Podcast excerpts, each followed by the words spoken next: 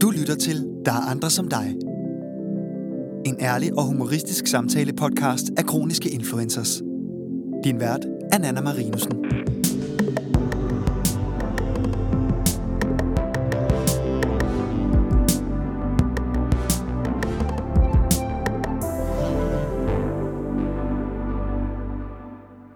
I dag har jeg fået besøg af Louise. Louise er vores ambassadør i Odense, og vi skal snakke lidt om hendes rejse frem til en førtidspension som rygpatient og smertepatient.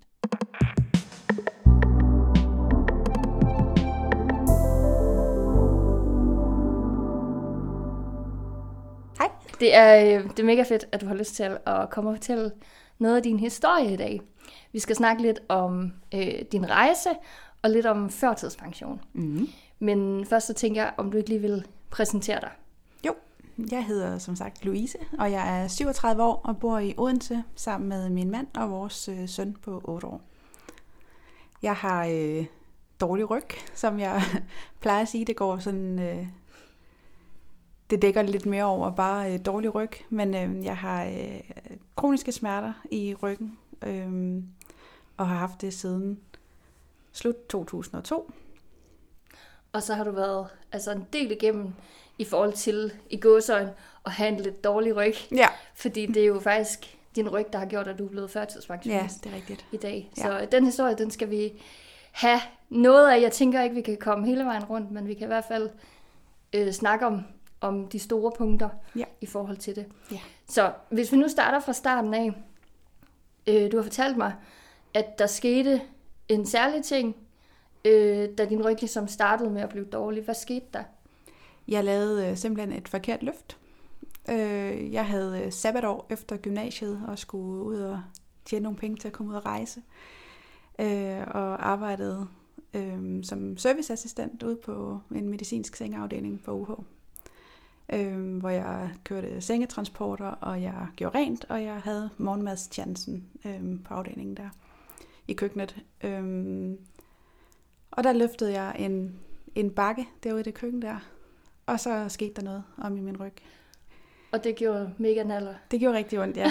Ja. øhm, men jeg var, øh, jeg var ung og skulle have tjent de der penge der til at komme afsted og rejse, så jeg tænkte, det skal bare det skal bevæges væk. Øhm, Fik du det ikke undersøgt? Altså, var du ikke med en det læge? samme, nej, ikke med det samme. Øh, jeg, Okay. jeg, det trak ned i mit ben, når jeg humpede afsted med de der øh, sengetransporter der. Hold da op. Øhm, Hvor, hvor ung var du? Hvad, hvor gammel var du jeg var der? 19 år. Okay, meget ung også. Ja, så. ja. Så, så jeg havde ikke haft dårlig ryg før, så jeg tænkte, det, det skal nok bare lige bevæges. Det er et eller andet, der lige er gået i klemme, eller ja. ja. Øhm, så der gik et par uger, så, så måtte jeg til læge, og han sygemeldte mig så øhm, i 14 dage, tror jeg det var til en start, hvor jeg skulle øh, hvile. Øhm, Så alt det, du havde gjort med at få bevæget dig en masse, det var ikke så smart. det var det ikke. Det ville man nok sige i dag, at man skulle, men det gjorde men den, dengang, der var det der med at rykke, det var mere, at man skulle hvile sig. Ja. Øhm, og det hjalp ikke at hvile, og så blev jeg scannet, og så var der en diskusprolaps. Okay. Øhm, ja. Så det er sådan ligesom starten på dit øh, ryg. Ja. Øh, Marit, eventyr er måske lidt for fint at sige, men sådan på hele historien omkring Ja. din ryg, da du allerede var 19 år gammel. Ja.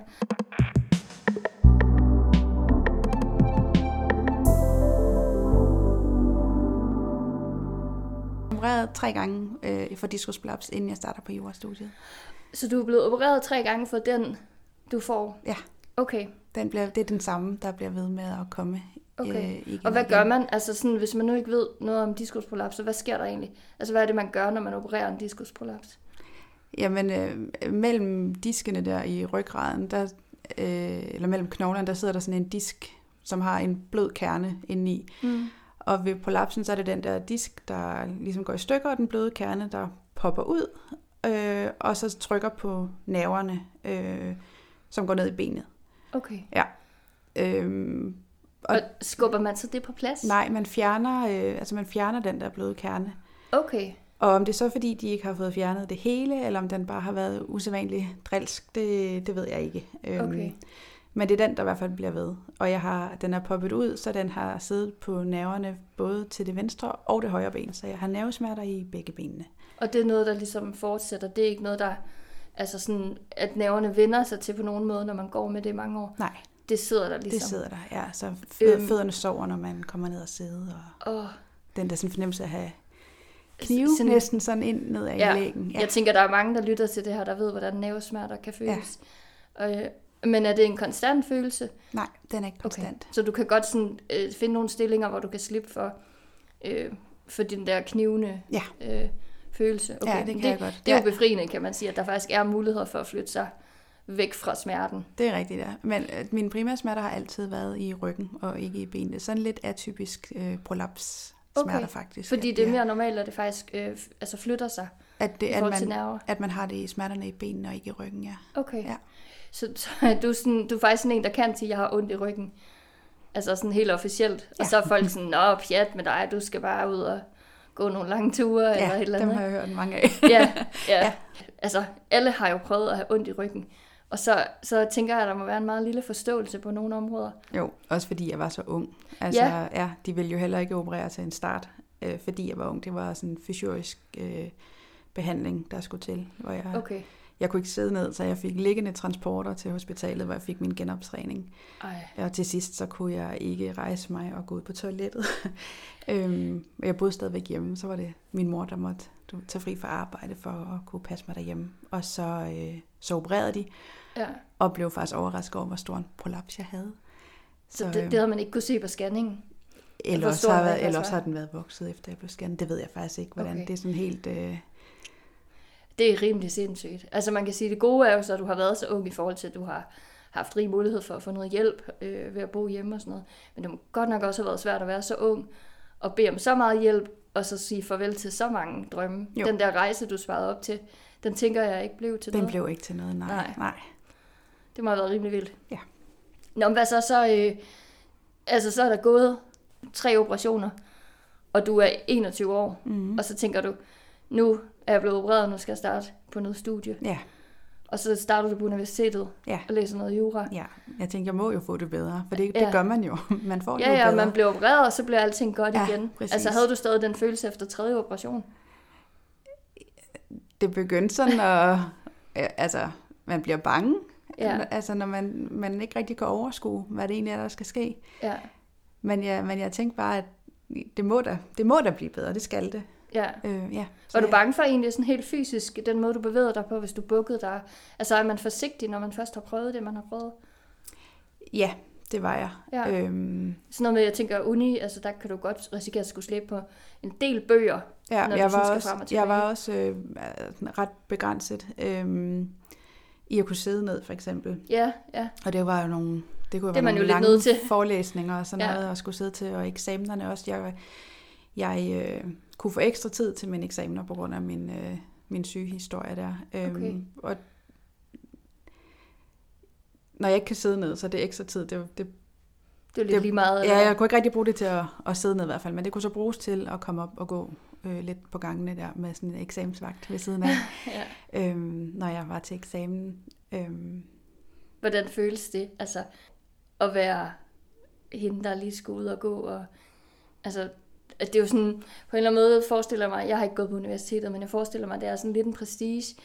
Men så er du sådan en, der stikker ud og skal ud og gå på gangen. Altså, hvordan, kan du huske, hvordan det føles? Var det svært? Jamen, det, ja, det viste sig jo allerede, da vi var på rustur, og jeg Ja. måtte ind og, og lægge mig i min sovepose sådan Ja. flere gange øh, undervejs, fordi at jeg havde ondt i ryggen. Ja. Øhm, jeg var heldigvis i en øh, sådan læsegruppe, som de var mega søde, altså Nå, var rigtig søde til at tage hensyn. Og, Ja, du følte dig aldrig sådan rigtig stemplet for at være sådan en, der stak ud? I forhold nej, til ikke blandt dem, det gjorde Nej, jeg ikke. og det er jo fantastisk, Og de fordi var- det tænker jeg er meget nemt, at man kan komme til at føle. Ja, Især ja, når man starter nyt op i hvert fald. jo, ja, man kan altså nu kommer du næsten også med de der fordomme om, hvad det er for typer, der går Ja. derude. øhm, men jeg synes faktisk, at de, øh, at de gjorde meget for at få mig igennem studiet. Også min faglige vejleder øh, fik lavet en, en plan til mig, så jeg ikke skulle læse på fuld tid. Øh, han var med mig øh, på hospitalet, på smerteklinikken, for at lave den mest øh, sådan, hensyn, hen, hensigtsmæssige aftale for mig. Det lyder som om, der er nogen, der virkelig er gået længere end, end nødvendigt. Ja. Det er jo fantastisk, at der er et menneske, der tager med dig for at ville dig det bedste på dit studie. Ja, helt sikkert. Det er virkelig imponerende. Ja. Der tænker jeg, at du har virkelig mødt de rigtige mennesker. det er fedt. Nå, men så... Øhm, ja, nu tager vi den sådan lidt kronologisk. Men så sker der, øh, at du møder din mand Ja. Jeg husker jeg rigtigt? Det er altså svært at huske den her kronologiske rækkefølge. det kan jeg godt forstå. Det kan jeg også selv have svært ved. ja, men altså, du møder, øh, du møder din mand, Ja. mens du er på jurastudiet. Ja, jeg var nødt til at stoppe på jurastudiet. Øhm, Ja, på grund af på, ryggen. På grund af min ryg. Også Ja. selvom jeg havde de der fine forhold og kunne læse øh, på deltid. Ja, Øhm, men det, det holdt simpelthen ikke, og jeg gik ned med et brag. Jeg fik en depression, Ja. øh, fordi at drømmen brast. Altså det der med ikke at, ikke at kunne det med livet, jeg gerne ville. ja. Ja. Hvor længe nåede du at studere, inden du, inden du fik det skidt? Eller så skidt og stoppet? Øh, ja, hvor længe har det været? 4-4 år, Så du jeg. også noget rigtig langt i den uddannelse. Ja, bortset fra, at jeg jo så læste på deltid, så jeg... Øh, Og så du var selvfølgelig det kortere, ja, end, Ja. end tiden ellers ville have. Ja. Altså, så det er ikke reelt fire år, du har læst, nej, det er det i ikke. forhold til, hvad du har nået. Men stadigvæk, det er jo mange år at bruge, for så at sige farvel og tak. Jeg, Ja. jeg kan faktisk ikke. Og du er stadig ret ung, for du startede som 21-årig. Ja. Det må fandme også have været en vild, altså sådan, jeg er nødt til at lægge det frem og det hele. Ja. Altså, er det der, at du kommer på smerteklinikken? Øh, nej, det var jeg, mens jeg læste. Okay. Den historie vil jeg jo gerne lige høre. Ja, Jamen, det var, jeg har været på smerteklinik af to omgange, og det var første gang. Det var der øh, omkring 2005-2006, øh,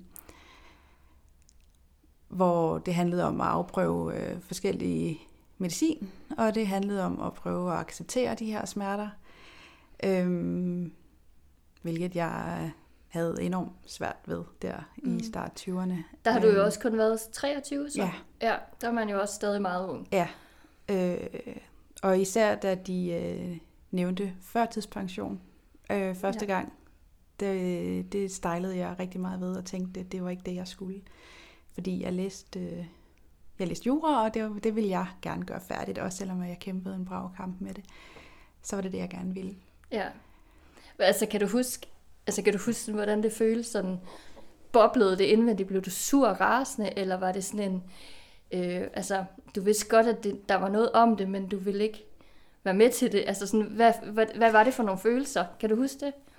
Nej, jeg, jeg tror ikke, jeg synes, at der var noget om det faktisk, fordi jeg tænkte, det her, det skal jeg nok klare. Ja. Det kan jeg godt. Er der stadig optimisme ja, med dig? Ja. Og jeg, jeg tænkte stadigvæk, at det kan ikke passe, at det skal blive ved med Nej. at være sådan her. Det må blive bedre på et tidspunkt. Vil, du, øh, vil du have følt dig meget stemplet, hvis nogen sagde, at det er, du ved, du skal have en førtidspension? Hvis jeg ved ikke, om jeg ville have følt mig stemplet, fordi at, det var ligesom, at tanken var bare slet ikke, at det var det, det skulle være. Nej, altså, det var slet ikke en, en mulighed for Nej, dig så? slet ikke. Nej. Men det, sådan tror jeg, at rigtig mange har det. Ja. Ja. Også selvom de er ældre end 23. Fordi det bare er altså sådan en, nej tak, jeg skal Mhm. ud og arbejde. Ikke? Ja. Jeg skal gøre det, jeg har lyst til. Ja. Så du var, øhm, du var ret ung, og det var ret tidligt. Selvfølgelig var du blevet opereret flere gange. Mm. Men i forhold til et forholdsvis kort sygdomsforløb, så er det hurtigt, at der er nogen, der siger, måske skulle du overveje det her. Ja, ja. det er jo heller ikke sikkert, at kommunen har været enig i det. Det ved, det ved man jo ikke, øh, fordi der, Nej, nej. jeg tog den jo aldrig dertil. Nej. Ja, du valgte at studere videre, men du skiftede fag, ikke også? Det kom, øh, jo, det kom senere, der, Ja. ja. da jeg, må, jeg måtte stoppe der på, på jurastudiet, og så, så gik der lidt tid, så kom jeg i arbejdsprøvning.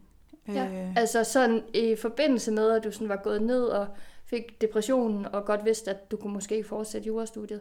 Var det sådan i forlængelse af det, du kom i en arbejdsprøvning? ja, Ja. ja, Var det med henblik på øhm, øh, flexjob så? ja. Ja.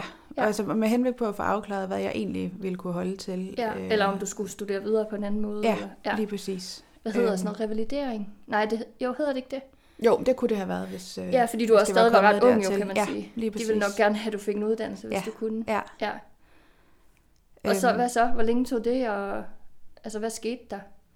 Jamen, øh, jeg kom i arbejdsprøvning i kommunens eget værksted, Ja. øh, fordi de ikke mente, at jeg var god nok sådan fysisk til at komme ud i en virksomhed eller på en arbejdsplads. Så ville Ja. de afprøve mig i deres eget værksted. Havde de, øh, havde de ligesom besluttet det, sådan i det, de mødte dig? I, altså i det, de har set dine papirer fra lægerne og fra smerteklinikken og sådan noget?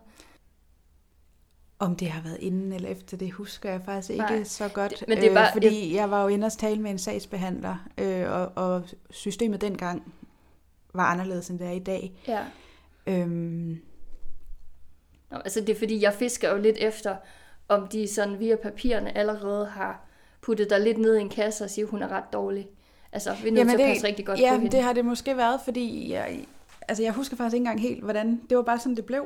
Ja. Ja, og Ja. jeg havde ikke så meget sådan selv egentlig at... Men de har nok også passet på dig af flere årsager, kan man sige. Du fysisk har du været rigtig altså medtaget, og du har også lige været i en depression og haft det rigtig svært. Så jeg tænker, at de har passet rigtig godt på dig sådan helt generelt, for at, at finde ud af, hvad du egentlig skulle ud i, og hvad du kunne klare. Ja, det kan godt være. Ja. Samtidig så var der jo en af deres folk, der sagde, at han mente, at jeg var for velsøjneret og for veltalende til Mm. at kunne have så ondt, som han mente, jeg påstod, at jeg havde. Ikke? Hvordan havde du det, da du fik det at vide? Øh, det var et, øh, et, altså det var et kæmpe slag, for jeg havde jo også været på smerteklinikken og fået at vide, at det her det var noget, jeg skulle lære at leve med. Mm. Øhm, og det var sådan, at det var sådan, det var. Altså, jeg måtte ligesom få det bedste ud af det, jeg havde ja. Ja. at gøre med. Øhm, og øh, da jeg kom i arbejdsprøven, der var jeg på den anden side af den her depression, og, og, og havde det godt igen med, Ja. med, med de midler, jeg nu havde fået til at, at hjælpe mig selv dengang. Ja. Øhm, men jeg, jeg vil jo gerne ligne alle andre. Ja, ja. Øh, så det der, at man får sit bad om morgenen og tager pænt og rent tøj på og, og lægger makeup. Mm. Øhm, så så jeg, jeg ser ikke syg ud. Jeg Nej. ligner ikke en, der har ondt i ryggen. Øhm, dem, der kender mig godt, de er ikke i tvivl om, Nej. hvornår jeg har det rigtig skidt. nej, nej, så kan de se det på dig. Øh, men de fleste, de kan ikke se det. Ja.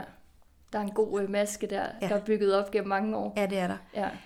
Øhm, Og den er jo også, altså, den er jo svær at lægge fra sig, selv når man står et sted, hvor man, hvor man skal vise hele sin sårbarhed. Ja.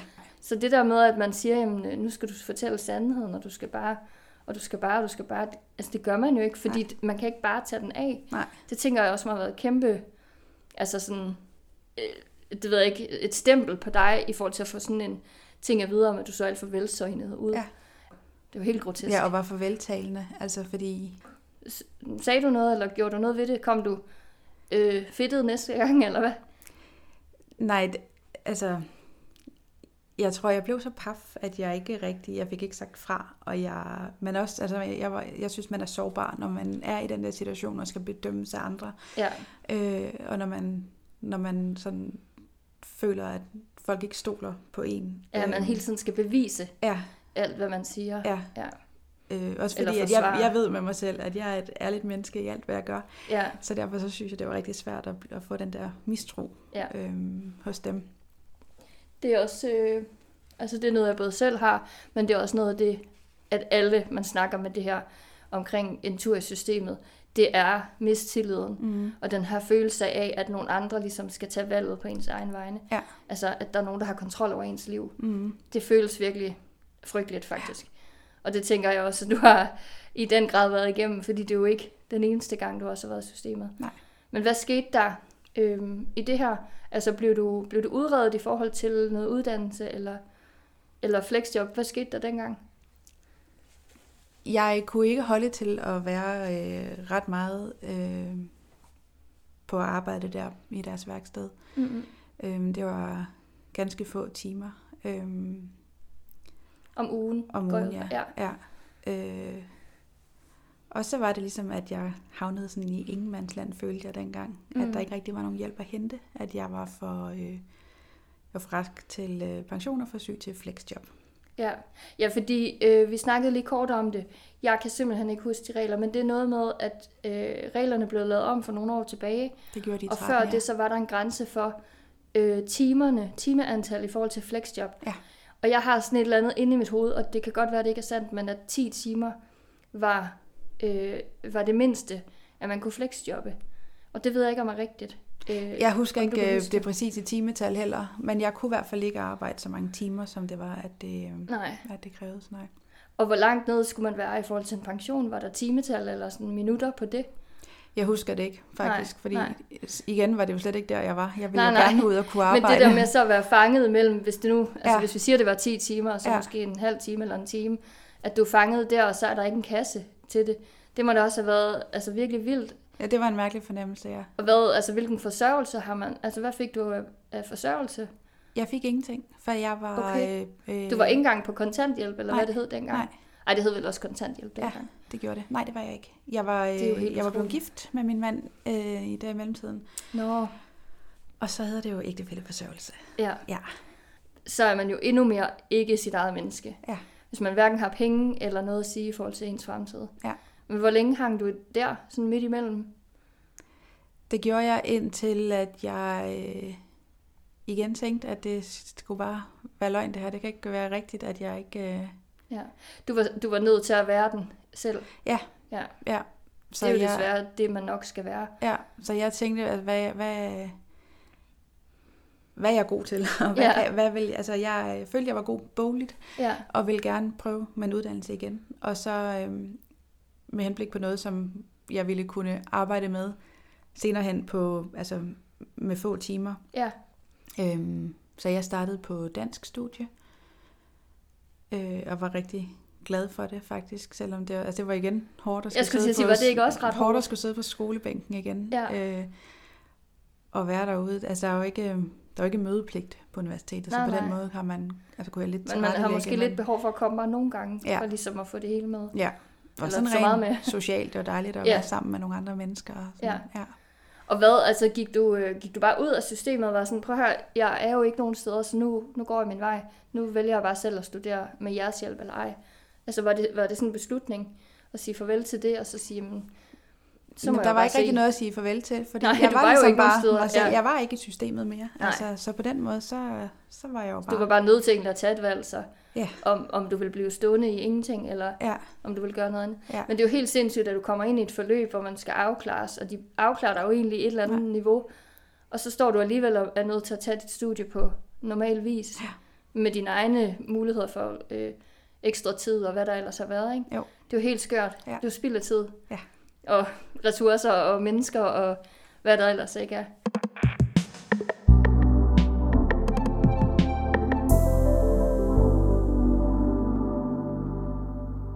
Gik det godt med det studie, eller hvad, hvad skete der? Var det for hårdt for ryggen? Øhm, det gik rigtig godt i starten, Ja. indtil det så blev for hårdt, ja. Ja, Øh, og øh, oveni, så blev jeg gravid. ja det Ja. var jo ellers lykkeligt. Det var rigtig dejligt. Ja, øhm, og og det, det blev... Det, det kom til at betyde, at jeg måtte stoppe. Altså, jeg blev sygemeldt fra studiet. det var for hårdt at være gravid for din krop? Eller? Ja, ja. For jeg blev, øh, jeg blev indlagt, fordi at ryggen sagde så meget fra. Okay. Øhm, og så hed det en sygemelding der resten af graviditeten. Ja. Hvordan har det været? Var det noget, I havde undersøgt? Var du nødt til at undersøge noget? Jeg tænker også, du har fået måske lidt stærk medicin. Ja. Jo. Hvad, hvad, hvad gør man, hvis man... Altså, er det noget, man så planlægger? Det planlægger man, ja. Ja. Øh, og det var øh, planlagt sammen med, øh, med min egen læge Ja. i forhold til øh, Og måske trappe ned af noget medicin? trappe ned af noget medicin, ja. Øhm, for, for, for at kunne gå igennem sådan en graviditet der. Fordi Ja. der var- Men det har sikkert også gjort en stor forskel, tænker Ja. jeg. Altså, nu ved jeg ikke, hvad du har fået medicin, men øhm, jeg kan da nævne i hvert fald en håndfuld øh, smertepatienter, især med ryggen, som får rigtig stærk medicin. Mhm. Og det er svært at undvære, ikke? Og det er Jo. også svært at komme ud af. Ja. Altså, der, der bliver jo skabt en eller anden form for afhængighed. Ja, det gør der. Ja. Ja. Så det var, det var i samråd med, Ja. med min egen læge. Var det svært at trappe ud og øh, ikke at vi behøver at snakke om graviditet og så videre, men var det svært at, at ligesom nå dertil, hvor du så kunne blive gravid i forhold til dine smerter, i forhold til din medicin? Ja, det synes jeg. Det Ja. var det. Øhm, men det, var, det har jo altid bare været så stor en del af mig, at jeg gerne ville blive mor. Ja, så Øhm, koste hvad det vil. Ja, det, det, det, baby from. det er lige før, ja. Ja. Øhm, så jo, ja, men jeg kom til at ligge i sengen i fem måneder der i graviditet. De sidste op. fem måneder af graviditeten. det er godt nok meget. Ja, det var lang tid. Øhm, og det var også sådan, at altså, jeg havde fået at vide helt fra start, at jeg ville ikke selv kunne altså, føde naturligt. Okay, at, så øh, der var allerede på forhånd øh, anbefalet kejsersnit? Ja, det var Okay. der, fordi at jeg ikke måtte risikere at gå i fødsel, fordi det, det mente ikke, min ryg ville... Øh, Okay, altså i forhold til at bækkenet udvider Ja. ja. sig og sådan nogle ting, at, at det rykker på ting. Ja. Det er også vildt nok. Altså, hvordan er det? Jeg tænker, når man har en stor drøm om at blive mor, øh, så tænker jeg også, det følger på en eller anden måde med, det der med at føde naturligt, hvis man kan. Det har jeg i hvert fald hørt mange sige, at det ligesom er en, en drøm nærmest. Ja, det har jeg også. Men for mig var bare det at blive mor, det var, det var drømmen. Og så gjorde Ja. det ikke noget, hvordan han kom ud. Nej, bare det han, tror jeg måske også altid, det ender lidt ja, med, ikke? bare han var sund og rask. Så jeg føler ikke, at på- jeg på den måde er gået glip af noget, Nej. faktisk. Nej, det, Du og har det, jo også fået en mega sød dreng. det har jeg. sige. Og, og selve kejsersnittet var så fin en oplevelse. Og Ja. Så det, Alt var godt. alt var godt. Ja. Indtil han er syv måneder gammel. Indtil han er syv måneder gammel, ja. Ja. ja. Altså, hvad sker der, hvis vi lige, øh, inden vi kommer til de syv måneder, hvad sker der, da han er født? Altså sådan med din krop, nu har du ligget i, i fem måneder. Ja. Vi kom hjem fra hospitalet med gode hjælpemidler også, og en, øh, en høj vugge på jul, som vi havde lånt fra hospitalet. Og sådan. Okay. Der var mange gode hjælpemidler, synes jeg. Ja. Øhm, jeg kom hjem, da han var fem dage gammel, og da han var seks dage gammel, var jeg ude og gå en tur for første gang, Okay. efter at have ligget i fem måneder. Hvordan Øhm, var det? Var det ikke fuldstændig vanvittigt at få lov at bevæge dig Det var simpelthen så dejligt, og jeg synes, at jeg kunne mærke fra dag til dag, at der var fremskridt. Og det Så- må så- være, have været vildt, ikke? Ja. Efter så mange måneder. Ja, så Ja. det, var, det var dejligt, og det gik øh, godt. Og jeg havde selvfølgelig ondt i min ryg, fordi Ja. ja. at, det havde jeg jo. Ja, ja, du har også båret et barn, kan man sige. Selvom ja. Ja. du har ligget meget, så har du båret et barn Ja.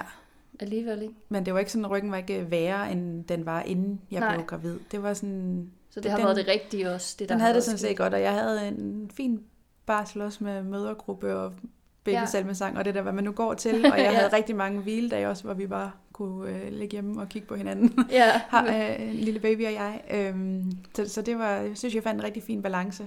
ja, fordi du har så, øh, så, altså selvfølgelig har du fået barsel til at starte med, men du har- har du haft hele barslen i forhold til at skulle være alene med dit barn? Har din mand været på arbejde fra start af, eller Han havde en måned til at starte med. okay, øh, så jeg sådan lige kunne komme lidt i gang Ja, med... for vi vidste jo ikke, hvordan jeg ville have det efter. Jamen, det er det, jeg tænker, altså sådan, at der er måske en masse ting, man skal finde ud af. Hvad, altså, er der noget, man slet ikke kan, som Mhm. er nødvendigt og så videre, ikke? Jo. På trods af hjælpemidler og høje ting og sådan noget. Ja. Men det gik fint. Det gik fint, ja. Ja, fedt. Ja. Og Altså, så... Som sagt, indtil han var syv måneder gammel, ja. Ja, Hvor at vi havde øh, leget på legetæppet ned på gulvet, og jeg rejser mig og skal løfte ham op, og så fik jeg en diskusblaps. ej. Hvad, I- altså, hvad, i- hvad gør i- man så? Man står med sit barn i hænderne. I løftet der. Altså, man kan jo ikke smide sit barn, fordi det gør ondt. Hvad, altså, hvad gør man sådan? Jeg ved godt, det er et mærkeligt spørgsmål. Ja, det men var, hvad fanden gør man? ja, det var, øh, det var lige ved siden af, af sofaen, Okay. øh, og jeg stod der sådan, jo halvt foroverbøjet med ham der, og kunne nærmest sådan trille rundt ja, på ja. sofaen. Ej, hvor vildt. Og, øh, og havde heldigvis min telefon inden for rækkevidde, så jeg kunne ringe til min mand og bede ham om at komme hjem. Ja, Ja. og sige, at jeg ligger her nu, Ja, og den indtil var der helt, kommer nogen og flytter den, mig. Den var helt gal, ja. Ja. Var det det samme sted som tidligere? Øh, ja, det var præcis det Okay. samme sted. Så Ja. du kommer selvfølgelig ind og bliver scannet, og øh, altså alt det, man gør. Øh, ja, der gik lige lidt tid faktisk. Øh, Okay. Egen læge kom hjem og, og kiggede til mig, og jeg fik en sprøjte med noget smertestillende i ryggen, og, Okay. og så øh, skulle jeg til kiropraktor. Jeg tror ikke, at de nødvendigvis tænkte, at det var en diskusprolaps, jeg havde fået der. Heller ikke på trods af din historie? Nej. Nå. Så jeg kom til Okay. kiropraktor, og han mente, at det var en diskusprolaps. Ja. Og han henviste mig til scanning. Og hvor lang tid var der gået? Nogle dage, eller hvad?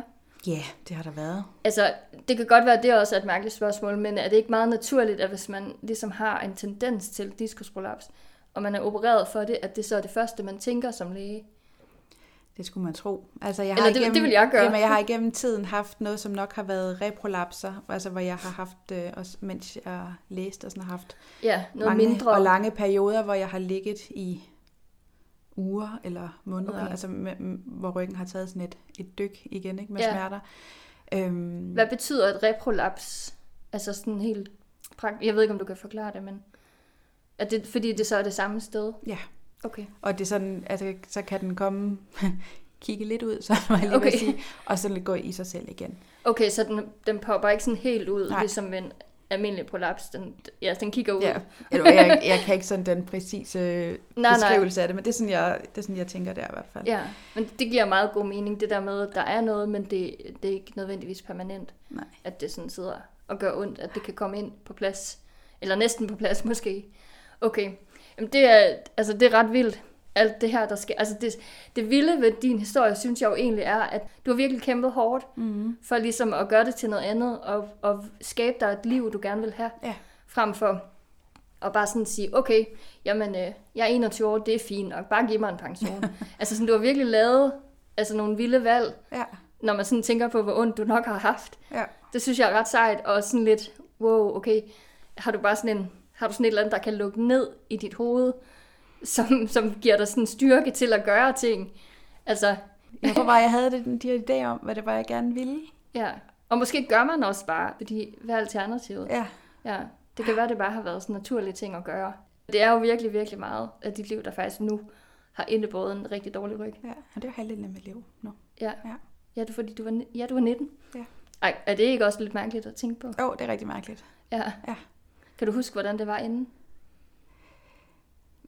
Det er jo lige før, at jeg ikke kan, selvom jeg kan drømme tilbage til det. Men man kan sige, du har jo opnået nogle ret fantastiske ting på trods alligevel, øh, i min optik i hvert fald. Især dit barn selvfølgelig. Mm, ja, Og, bestemt. og du har fået en mand, og jeg går ud fra, at I er ret glade for hinanden, og alt er godt. Vi har det så dejligt. ja. Øh, men hvad sker der, altså fordi du, øh, øh, du får den her prolaps igen, Ja. da han er syv måneder gammel, og han er, Han er 8 nu. han er otte år gammel ja. nu. Øh, så det er jo længe siden. Mm. Altså hvad er der sket siden? Øhm, Og blev du opereret igen?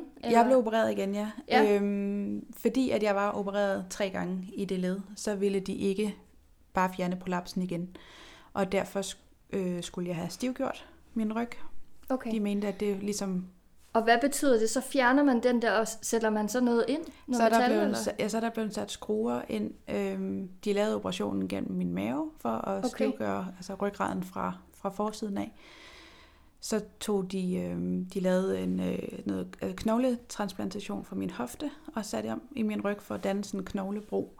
Det lyder helt vildt voldsomt. Det var en større operation, Ja. ja. ja. Altså både det med at gå igennem maven, altså det lyder sådan lidt vildt, det der med, at man er jo nødt til at flytte en hel masse Ja. ting i maven, Ja. for at kunne komme hele vejen om til ryggen.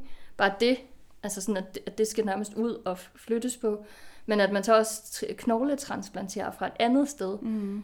Altså, det har været fuldstændig vildt. Vidste du, hvor vildt det var, da du skulle opereres? Øh, nej, det gjorde jeg ikke. Nej, Det gjorde jeg ikke. du har været skånet lidt i forklaring om, hvad du skulle igennem. Ja, på sin vis har jeg nok. Ja, Eller, eller også har jeg bare ikke kunne forestille mig, hvordan. nej. Nu har jeg også lige penslet det rigtig fint ud, det der med at, at tarme og hvad der ellers ligger er kommet det oplevede jeg jo heldigvis ikke selv, kan Nej. man sige. Men øh, Nej, nej, man kan sige, de ja. har jo også gjort det. Altså, det hele er der kommet tilbage på plads og så videre. mm. Men hjalp det så? Altså, den stivgør, hed det stivgørelse? ja, stivgørende operation. Det Ja. hjalp til en vis grad. Altså, jeg kunne, øh, jeg kunne gå igen. Ja, okay. og, øh, og, og sidde øh, igen. Ja. Jeg, havde, jeg måtte ikke løfte på, på min søn. Okay. Øhm, Og der er han jo syv måneder gammel. jeg var, han var 10 måneder, da jeg blev opereret. Det tog faktisk Okay. okay. temmelig lang tid, fra jeg Hvad, fik altså- den prolaps, og til jeg blev opereret. Hvad gjorde I så? Jamen, hvad min, gjorde du? Min mand var jo nødt til at overtage min barsel. Ja, Øhm, og han kunne ikke stoppe sit arbejde lige fra den ene dag til den anden, for Nej, der var nej. nogle ting, der skulle gøres færdigt. Så, øh, så det var noget med at have ham lidt med på arbejde og arbejde lidt om Ja. natten, når han sov. Og så rent praktisk, så flyttede vi hjem til min mor. okay. Og fået en hun- masse hjælp. For at få hjælp, med ja. huslige ting og praktisk Lige og mad præcis. og Ja, måske også blæskift og sådan noget. ja, lige præcis. Og løft. Ja.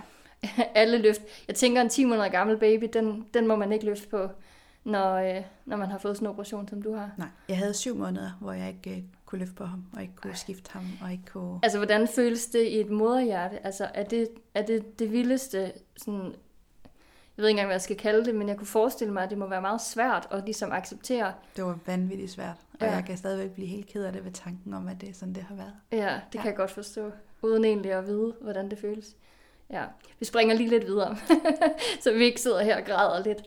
Men øhm, så, så går der tre måneder, så får du operationen, og hvor lang tid går der så, hvor det går fint? Og kommer, hvor hurtigt kommer du tilbage til løfter til sådan normalt, altså i går så en normalt liv igen? Jamen, det, hvad, hvor lang tid er der gået? Altså, det kommer jo sådan gradvist. Mm. Øhm, vi boede ved min mor der et par måneder, øh, og så rykkede vi hjem igen. Og så, så startede min søn jo i vuggestue, hvor vi fik en god aftale med dem om, at da jeg begyndte at kunne komme, og at min mand afleverede ham om morgenen, da jeg så begyndte Mm. at kunne komme og hente ham, så havde de ligesom fået ham i tøjet og sat ham i klapvognen, og klar. løftede ham i klapvognen. Jeg kunne Ja. gå hjem med ham, og så passede det med, at vi kom hjem samtidig med min mand, så han kunne Så han kunne pakke ud også. ja, bære fedt. ham op i lejligheden. Og, Ja. ja. Øh, og så lige så stille, så kunne jeg jo begynde at gøre Lidt mere. og lidt mere. Ja, ja. man skulle stadigvæk passe rigtig godt på, og jeg blev ved med at have vældig ondt i min ryg. Okay. Så lægen, der havde opereret mig, han øh, vælger at scanne mig igen, Mm. og ser så, at den her stivgørende operation har overbelastet et andet led i min ryg. Okay. Så øh, der var et led mere, der skulle stivgøres. Okay, og altså når man stivgør en ryg, øh, jeg ved faktisk ingenting om det, men er der sådan noget med, at der er 50-50 på, om ting virker, eller, eller er det noget, man ved virker, og så er det derfor, man bruger sådan en metode? Og det kan godt være, at stiller spørgsmål, du ikke kan svare på. Men ved man for eksempel, hvis man stivgør et sted, at der er en stor risiko for, at man så skal stivgøre et andet sted, ligesom i din situation? Der er en risiko. Øh, jeg tror bare, de havde regnet med, at det lå meget længere ude i fremtiden, og ikke Ja. ja. bare to år senere. Det virker også helt vildt. Altså, ja. Ja. du har allerede fået tre operationer, ikke? Altså i din ryg i forvejen, og så kommer der to mere. Ja, Øh, altså jo ikke særlig mange år efter, i forhold til hvor ung du er. nej. Det er ret vildt. Hvad tænker du nu? Altså nu sidder du her med fem operationer. Hvad forestiller du dig, at, at det sker mange gange igen? Eller? Og det håber jeg ikke. Det kan jeg slet ikke bære tanken om. Nej, det kan jeg godt forstå. Men jeg tør heller ikke at tænke, at det ikke sker. Altså, Nej. At det vil være urealistisk at tænke? Det- Eller det ved jeg ikke. Altså, jeg var... Jeg kan godt mærke, at jeg, at jeg passer på. Altså, Ja. det giver også sig selv, at der er mange ting, jeg ikke kan. Men, Ja. øh, men jeg, jeg er også forsigtig. Altså, Ja. Du skal ikke risikere, mm, at du gør noget, som gør det. Altså som ligesom udløser Nej. Det, der måske kunne være det værste. Det må være øh, altså energikrævende på alle mulige måder at leve på den måde. Ja, men jeg, altså, på sin vis er det ikke noget, jeg tænker sådan rigtig meget over i dagligdagen, fordi Nej. Det bare, at nu er det jo, Det er groet ind i det dig. er bare helt indgroet, ja. Altså ja. et halvt liv med rygsmerter. Men så, øh, så kommer vi faktisk til, til det. Øhm, når du har fået stivgjort den sidste del af ryggen, Ja. og du har været på barsel, er, du, er din barsel færdig der ved den sidste operation? Øh, ja, ja, der er, der er, der Og der er gået to år der er gået to år yderligere. ja, siden den. Ja. Og hvad er der sket i de to år? Har du været sygemeldt? Jeg har været øh, omkring smerteklinik igen, inden, Ja. ja. den, inden den sidste stivgørende operation Ja, faktisk. så mellem de to. Ja. Ja. Øh, var jeg på smerteklinik igen. Øh, og har fået øh, mere medicin afprøvet, og også øh, landet i noget medicin, som hjalp noget, Ja. øh, og som jeg så stadigvæk får. Okay. Øh, det, det er jo... Det har været i 14, tror jeg det var. Ja. Ja. Så det er jo nogle år siden nu. Jeg kom på et øh, sådan smertehåndteringskursus Ja, med øh, en 10-15 stykker Ja. ud over mig, jeg tror. Jeg, det husker jeg ikke helt. Men vi var en god gruppe der i hvert fald. Øhm, og det var, det var mega givetigt. Øhm, både det der at, erfaringsudveksle, øh, hvordan ja. man egentlig lever med smerter og accepterer, at de er en del af ens øh, hverdag. mm. Og så faktisk også det her med at se helt almindelige mennesker til synlædende, som lever med, øh, med smerter eller med øh, kroniske sygdomme, ja, og ikke ligner nogen, der er syge. ja. At du var ikke alene. Jeg var ikke alene ja. om det, nej. Og, og ham der, der synes jeg var for velsøjneret og for veltalende, Mm. Øh, havde ingenting at have det i, fordi Ja. sådan så alle de andre også ud. Ja. Øh, og det var simpelthen så befriende. At Var vide, det sådan en at helt der ikke var? Ja, at der Ja. ikke var noget galt med mig. Og jeg talte med dem om det på kurset, også de to psykologer, der var tilknyttet det. Ja. Og øh, de var fuldstændig rystet over, at, At nogen han havde sagt sådan At nogen havde sagt sådan, ja. Ja. Så, så der, øh, det var ligesom sådan en lille, en lille sejr. Ja, At det er da egentlig en kæmpe sejr, at, vide, tænker at, øh, at vide, at, at man ikke var alene, ikke? at der var andre som en selv. Altså, Ja. som, Jamen, ja. det kender vi jo godt. det kender vi godt, ja. ja, lige præcis. Men det, er Ja. jo, det er jo lige præcis det, der gør det her så fantastisk. Ja. Og at smerteklinikkerne findes, og at, at bare det egentlig at møde nogle mennesker, som lever på samme måde som en selv. Ja, jeg ligesom skal man at bestemt ikke under, underkende de her teknikker og det her, der er, fordi Nej. det var også en god hjælp. Men det der at vide, at man ikke var alene Ja. om det, er, ja, Jeg tænker, det er sådan personligt, at det betyder Ja. rigtig meget, hvor det andet selvfølgelig er, en, er sådan en livslæring, og noget, Jo. man skal kunne håndtere for at Ja. leve nogenlunde helt okay. sikkert. Hva, øh, hvis du tænker tilbage på den første tur på smerteklinik og den sidste tur på smerteklinik, tænker du, at der er, er sket meget på de år i forhold til sådan læring omkring det, og hvad man ved, og man har vidst meget mere sidste gang, du har været der? Altså om smertepatienter. Og det synes jeg er svært at sige, fordi de har sikkert også været hammerne dygtige til det, da jeg var der første gang. Jeg tror bare, jeg var for ung på en eller anden Ja, måde, ja, ja. til rigtig at ville øh, anerkende, hvor, hvor, øh, altså, hvor dum min ryg egentlig var. Ikke? Ja. Altså, og til rigtigt sådan... Du har og- ikke været den øh, rigtige tage- modtager måske. Nej, måske ikke. Altså, Men man kan sige, der er jo også sket, altså hele dit liv er jo sket i mellemtiden. Ja, men, men anden omgang der, det, var, det ville jeg ikke have været for uden. Altså, Nej.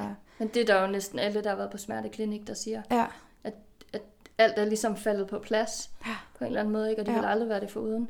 Det er jo et kæmpe gave. jo, til også det, det der med, at det er sådan her tværfagligt, øhm, så det er jo både, Ja.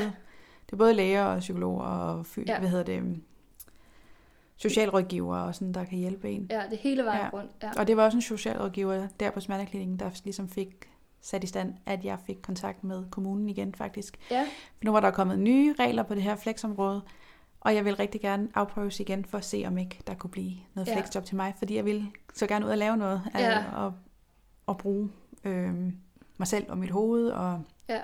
ja, Du er jo også blevet snydt hver eneste gang, kan man sige. det føles sådan. Snydt for en femmer. Nå, okay, vi snydt for en femmer igen, ikke? Jo.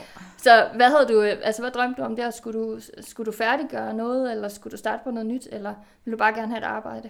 Jamen, jeg tænkte egentlig, hvis jeg, hvis jeg kunne bare måske bruge noget af det, jeg havde fra, fra studierne, selvom de ikke var færdiggjort. Jeg ved godt, selvfølgelig er det nemmere at få et arbejde, hvis man har Nå en jo, men du har færdiggjort jo lært uddannelse. ting, kan man sige.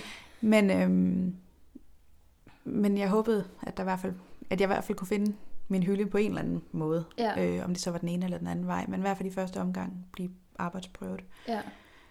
Det var meget sådan fornuftigt tænkende, sådan meget, altså det lyder som om, at du sådan, Nå, men jeg, jeg drømmer måske ikke alt for stort, jeg sådan, nu ser vi lige, hvad der sker og sådan noget. Er det, altså, var det også sådan, eller er det fordi, du sådan, når du tænker tilbage, så var det sådan, det gik?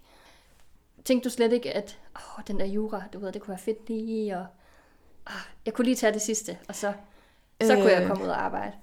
Jo, på sin vis. Men, men omvendt, så, så vidste jeg også bare, at altså det, det kunne jeg ikke. Sådan Ja, ja, rent okay. fysisk kunne så... jeg Så- simpelthen ikke øh, holde til det. Og så synes jeg, øh, at altså den socialrådgiver, jeg var tilknyttet der på smerteklinikken, at hun var, altså hun var en kæmpe hjælp Ja. øh, til ligesom at... Og sådan se, hvad, hvad er realistisk og så Ja, videre. eller Hvad? jo.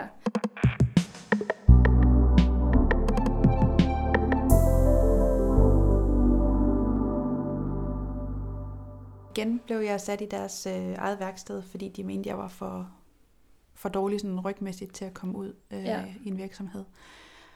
Øh, Var det helt fra start af også? Ja, det var Okay. okay. helt fra start. Og så var det så, at øh, jeg lige skulle have den der anden stivgørende operation, øh, Ja. mens jeg var i arbejdsprøvning faktisk. Okay. Øhm, Det sagde vel også en lille smule til kommunen, kan man sige, om situationen. ja, det, det tænker jeg, det gjorde. Ja, det var Ja. lidt af et stempel at få i- den, altså i den proces. Jo. Ja. Øhm, og da jeg så ligesom kom tilbage igen efter operationen, Mm. øh, så øh, efter operationen, og det her med at komme ovenpå igen, der kan jeg huske, at min øh, egen læge, hun, øh, jeg er henne og skal have en snak med hende, og hun kigger helt alvorligt på mig og siger, tror du ikke, at tiden er moden til en pension? Og øh, det havde jeg jo ligesom kæmpet med næb og klør for, at det ikke var den vej, det skulle øh, gå.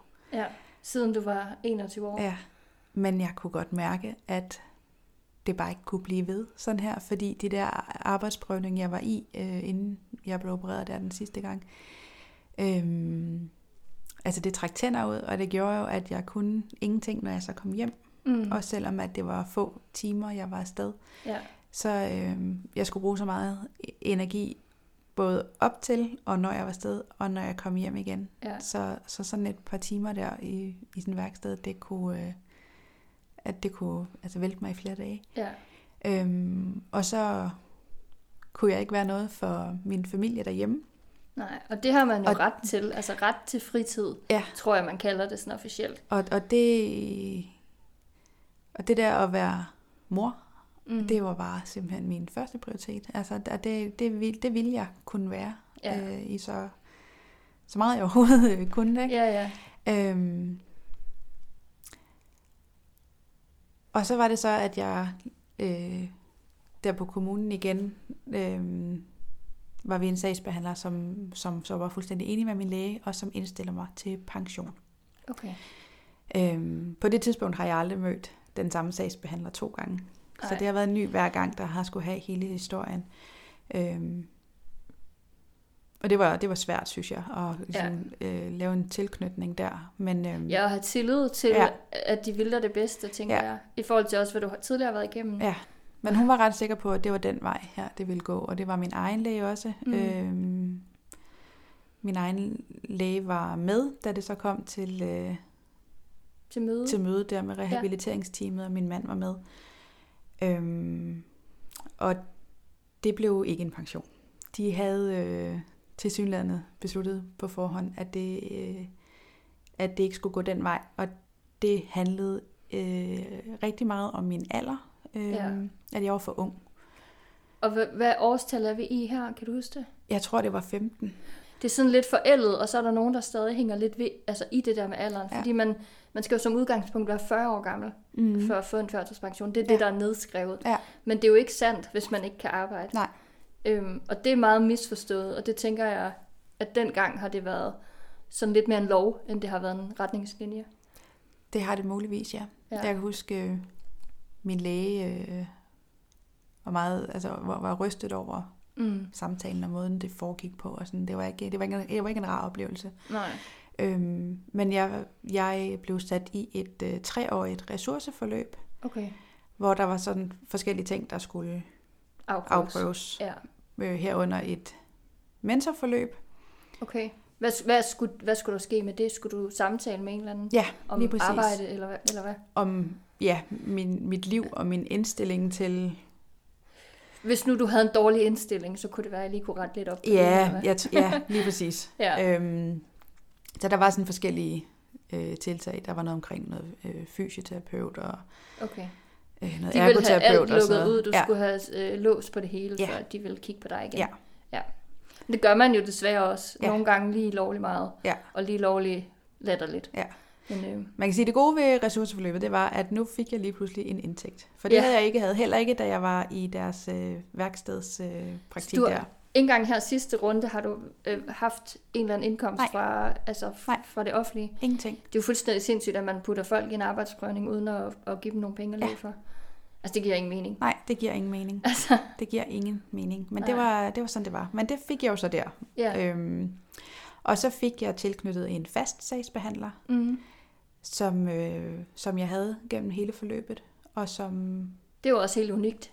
det var rigtig dejligt, og hun, Ja. var, hun var vildt sød. Altså, Fantastisk. Og, og øhm, det første møde, det foregik inde på hendes kontor, og hun kunne godt se, at det var svært for mig i forhold til det her med at sidde, så det blev, Ja. at øh, de næste samtaler foregik hjemme hos mig. Jeg kunne ligge på sofaen, og hun kunne Ej, sidde øh, i en indstol, og så kunne Ja. vi øh, tage møderne den vej. Så kunne du snakke næsten så længe du ville. Ja. Og det, det- det, det er virkelig fedt, at det det, var har rigtig været en dejligt. mulighed. Ja, og det samme med, øh, med den mentor der. Mm. Jeg fik tilknyttet en mentor, jeg mener, det var over 10 uger. Okay. Hun, øh, hun kom også hjem privat der. Øh, Var det, altså, var det sådan cool, eller føles det sådan lidt stemplende også? jeg synes, der det var at ligge på- grænseoverskridende i Ja. starten på den der måde at, at, at, altså, Og så at ligger skulle jeg lukke her. dem ind. Og jeg er også sådan, jeg er egentlig i bund og grund et rigtig privat menneske, så det der Ja. med også at skal Lukke folk ind i det hele ja, og sådan at, at, at vise det. Altså, jeg følte mig sårbar, når ja. jeg Ja. lå der. Omvendt, så var det jo det, de sådan, Ja, jo ja, i virkeligheden skulle, vise det. skulle, skulle se, hvordan jeg havde det. Ja, Øhm, og, og der kom også en ergoterapeut hjem, og de skulle ligesom gennemgå hjemmet også for at se, om vi havde ja, de hjælpemidler, som jeg havde brug for. Ja. Og de kunne faktisk ikke øh, finde ret mange ting, og, at pege på. og nej, fordi vi havde, vi har simpelthen, altså vi gjorde så mange ting selv, Ja, øh, og havde skaffet så mange hjælpemidler selv, for ligesom at gøre hverdagen så nem og ja, glidende som overhovedet muligt. Øhm, så, så der var ikke, øh, der var ikke sådan det helt store at komme efter, men, Nej. øh, men de var søde og, og ville gerne hjælpe, hvor de nu kunne. Og sådan. ja. Men, ja, det har øh, været en god oplevelse med dem, så... Ja, det var det faktisk. Ja. Jeg synes også, jeg synes, det var hårdt med mentorforløbet, det der med, fordi man skulle sådan dvæle så meget ved alle de der ting, der havde været sådan Svært. skidt i løbet af det, årene. du Og jeg, har jo kommet udenom i lige, alle og jeg, år, ikke? jamen, jeg, også det Ja. der, jeg prøver jo sådan, du ved, at tænke positivt, Ja. og nu er det det her, det er sådan, det er, og, og selvfølgelig har det været af pommeren til indimellem også, ikke? jeg har ja. haft mine nedture og det her, men alligevel sådan, det der med at blive ved med sådan, at se lys på tingene, ikke? Og Ja. så, så, så, på den måde var det sådan lidt, altså sådan psykisk Hvor sådan hårdt. og skal, det? Ja, Ja. men, men det var ligesom så en del af gamet, og så, Ja. ja. så var det sådan, det var. Og hun var enormt sød, så der, det, altså, ja. det var okay. Men hun havde helt sikkert også kunne mærke på dig, at du ligesom har, har altså besluttet dig for at have en indstilling til, hvordan dit liv skulle være. Ja. På trods af, at hun spørger dig om alle de ting, der så er de trælse ting. Ja, men de kunne også se, at jeg ligesom havde prøvet at gøre alt, Ja, hvad der overhovedet stod i min magt for ligesom at, Det tænker jeg kun har gavnet dig. Ja. Du har været ovenpå på den måde. ja, Ja. og har prøvet ting af. Og, Ja, lige præcis. Ja. Ja. Og selv gjort en stor indsats. ja. Ikke bare sidde derhjemme og synes, det var synd for dig. ja selvrevalidering kaldte Ja. det. Ja. ja. Øhm, ja, og så går, øh, så går der to, et halvt år ud af de tre der, og så siger sagsbehandleren, at nu synes hun altså ikke, at der er mere at komme efter. Nej. Øh, hun Det er også jo- længe. Hun, Altså to og et halvt år. ja, men jeg havde fået det i tre år, ikke? Altså Ja. ressourceforløbet der, hun sagde, det er jo, det er jo hyggeligt at sidde her og snakke, men øh, hun synes, at, At det var okay. det var at trække det lidt i langdrag Ja. nu. Og Men så, det er det, jeg sidder og tænker i forhold til, at du har, altså, du har rigtig mange hjælpemidler derhjemme. Ja. Du har gjort en stor indsats selv. Øh, du har en rigtig god øh, connection og en god snak med din øh, mentor.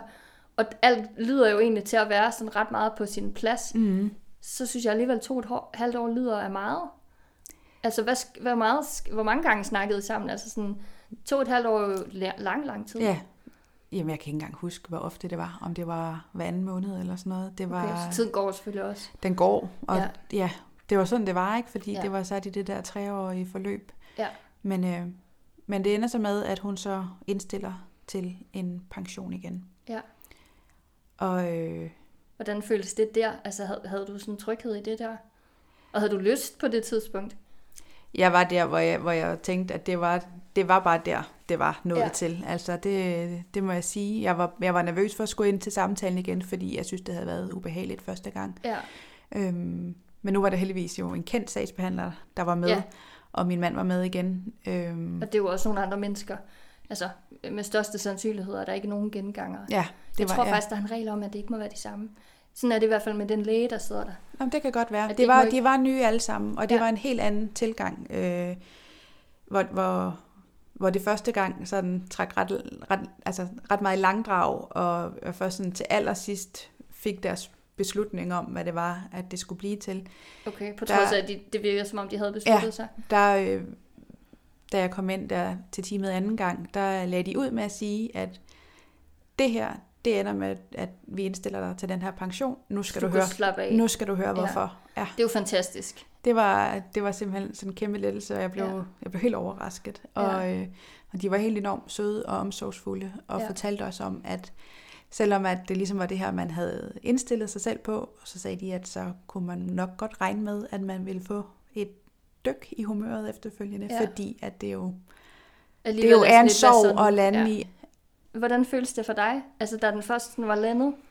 Mm, jamen, jeg, øh, jeg synes faktisk ikke, det var så nemt. Nej, altså, nej. Så de havde øh, spået rigtigt med dig? Ja, det havde de. Ja. Øhm, og jeg synes faktisk sådan, at der gik i hvert fald den gode side af et år, før jeg sådan følte, at jeg Ja. landede i det. Ja. Øhm,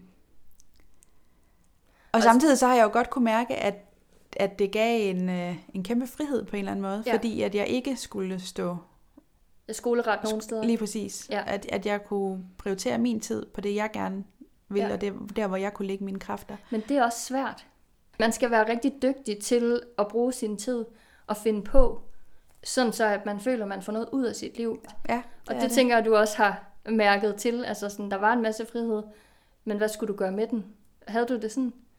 Jamen, altså i og med, at de sidste par år der ved kommunen, at, at sådan de fleste møder, det foregik enten derhjemme eller på, per telefon og sådan noget, så Ja.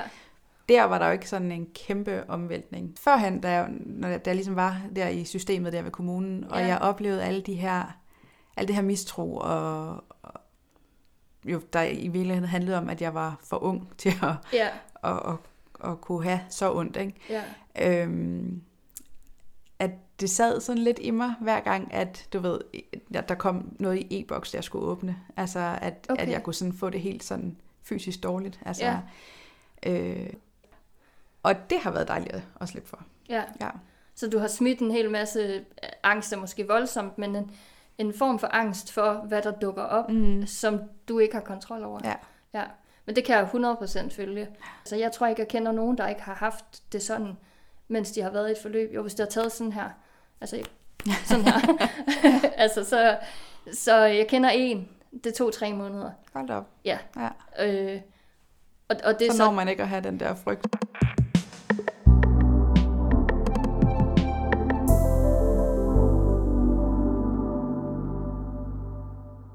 Så landede du på en eller anden måde. Du sagde, det tager et års tid for dig sådan at, at få det til at, at føles okay. Ja, så, øh, så møder jeg jo i virkeligheden jer. Kroni- det, som så bliver jo til kroniske influencers. Ja. Øh, og finder jo den vej en hel masse ligesindede. ja.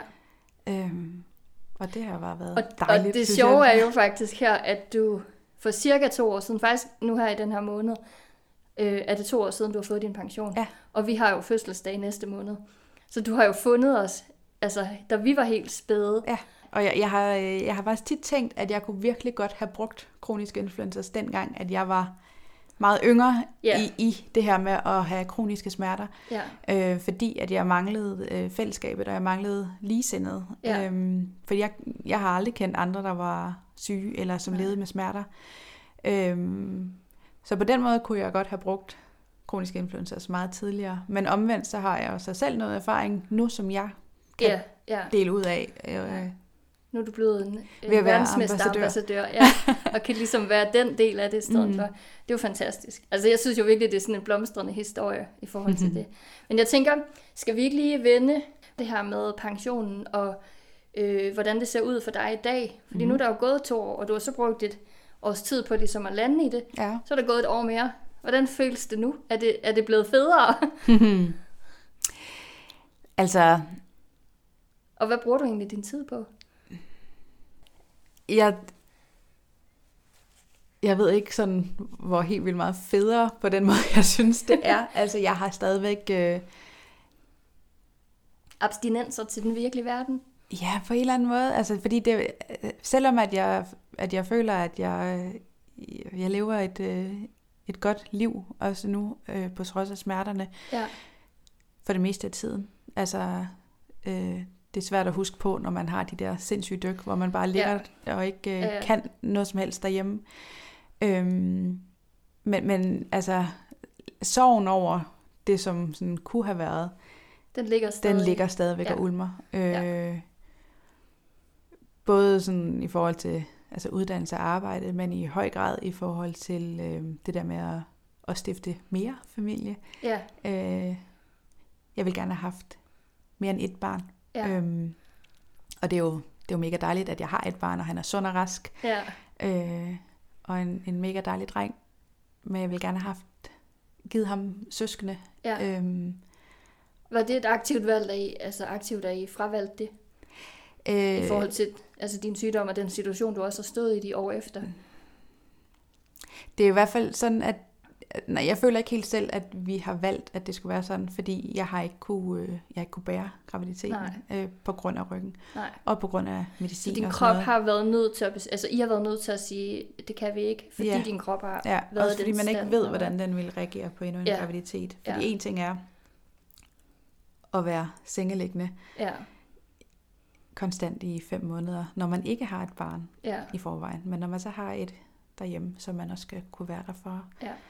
Øh, og i øvrigt ikke ved, hvordan ryggen vil være ser ud. bagefter jer, Ja. øhm, så er det sådan, det er blevet. Ja, men det giver også, altså jeg tror ikke, at den sorg går væk. Altså, fordi alle mennesker har jo drømme for sit liv. Mm. Og selvom jeg også sidder og siger, at jeg er altså virkelig tilfreds, og jeg finder på ting, jeg kan lave, så har jeg da også en form for sorg over det, jeg helst ville. Mm. Fordi det kan jeg ikke. Nej. Og det tror jeg ikke, man slipper, for jeg tænker bare, at ligesom smerterne, så lærer man at håndtere, og den sorg måske også med tiden bliver mindre, fordi man så beskæftiger sig med nogle andre ting, man godt kan lide, eller Ja. altså, at man bruger sin tid på en anden måde. Men jeg er helt overbevist om, at den sorg vil blive ved med at, at finde til et eller andet sted. Ja. Fordi selvfølgelig nok. vil man gerne det, man drømmer om. Mm. Man betaler prisen for omstændighederne, Ja, det gør man. uanset hvad. Men altså, jeg synes, det var dejligt. Jeg synes, du har en vildt spændende historie. Mm-hmm. Altså det er sådan, den, jeg tænker, den på en eller anden måde er meget ligesom andres, men den har, har varet virkelig mange år. Ja. Og så hele det her med at gå igennem systemet øh, flere gange, både uden at få penge øh, at leve for, men også hvor du så blankt får et nej på et tidspunkt, hvor det, hvor det skulle have været et klart ja. Mm. Det er også vildt. at det ligesom er sket på en eller anden måde. Ja, det er det. Altså jo mere man sådan tænker over det, jo mere mærkeligt bliver det Jo, også. jeg er også altså, jeg er øh, glad for, at jeg har en meget altså, forstående og opbakkende mand.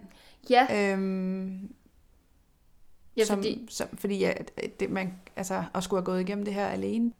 I det hele taget det der med at have et godt bagland, ikke? Altså Ja. min mand og, og min mor også, som ja, hun også ja som, hvor jeg også har boet, da din søn blev født. Ja, og igen, da jeg blev opereret Ja. ja. øh, anden gang der, altså som har været en uvurderlig støtte, ikke? Det er det der, man siger også lidt, man skal have et godt helbred for at være syg. Men det og skal være man, i og du har, systemet, jo, ikke også? Altså, du har jo også været beviset på, at, at man skal øh, være den selv. Ja. Altså du har selv skaffet dine hjælpemidler, du har Mhm. selv trukket dig igennem, du har selv valgt at gå tilbage i systemet, du har selv valgt alting. Og det er også dig selv, der har sagt ting højt. Altså, man skal være fucking stærk mm, øh, rigtig meget af tiden. Især hvis man gerne vil nå derhen, hvor man helst vil. Ja. Altså, Ja. ja det skal man. Det er godt, at du er så stærk. fucking sej. og verdens bedste ambassadør i Odense. Mm-hmm. Hvis der er nogen, der ikke ved, hvem du er, så er det Ja, jo... det fik jeg slet ikke sagt i præsentationen, at Nej. jeg faktisk er ambassadør Nej, for KI Odense. den bedste på Fyn. Simpelthen. Den eneste, men den, Den den eneste. allerbedste. jeg tænker, vi, vi trykker på knappen. Tak, Yes. fordi du havde lyst til at dele. Det var, det var virkelig fedt. Tak fordi jeg måtte være med. Til, til. Du har lyttet til Der er andre som dig. En podcast af kroniske influencers. Vi høres ved.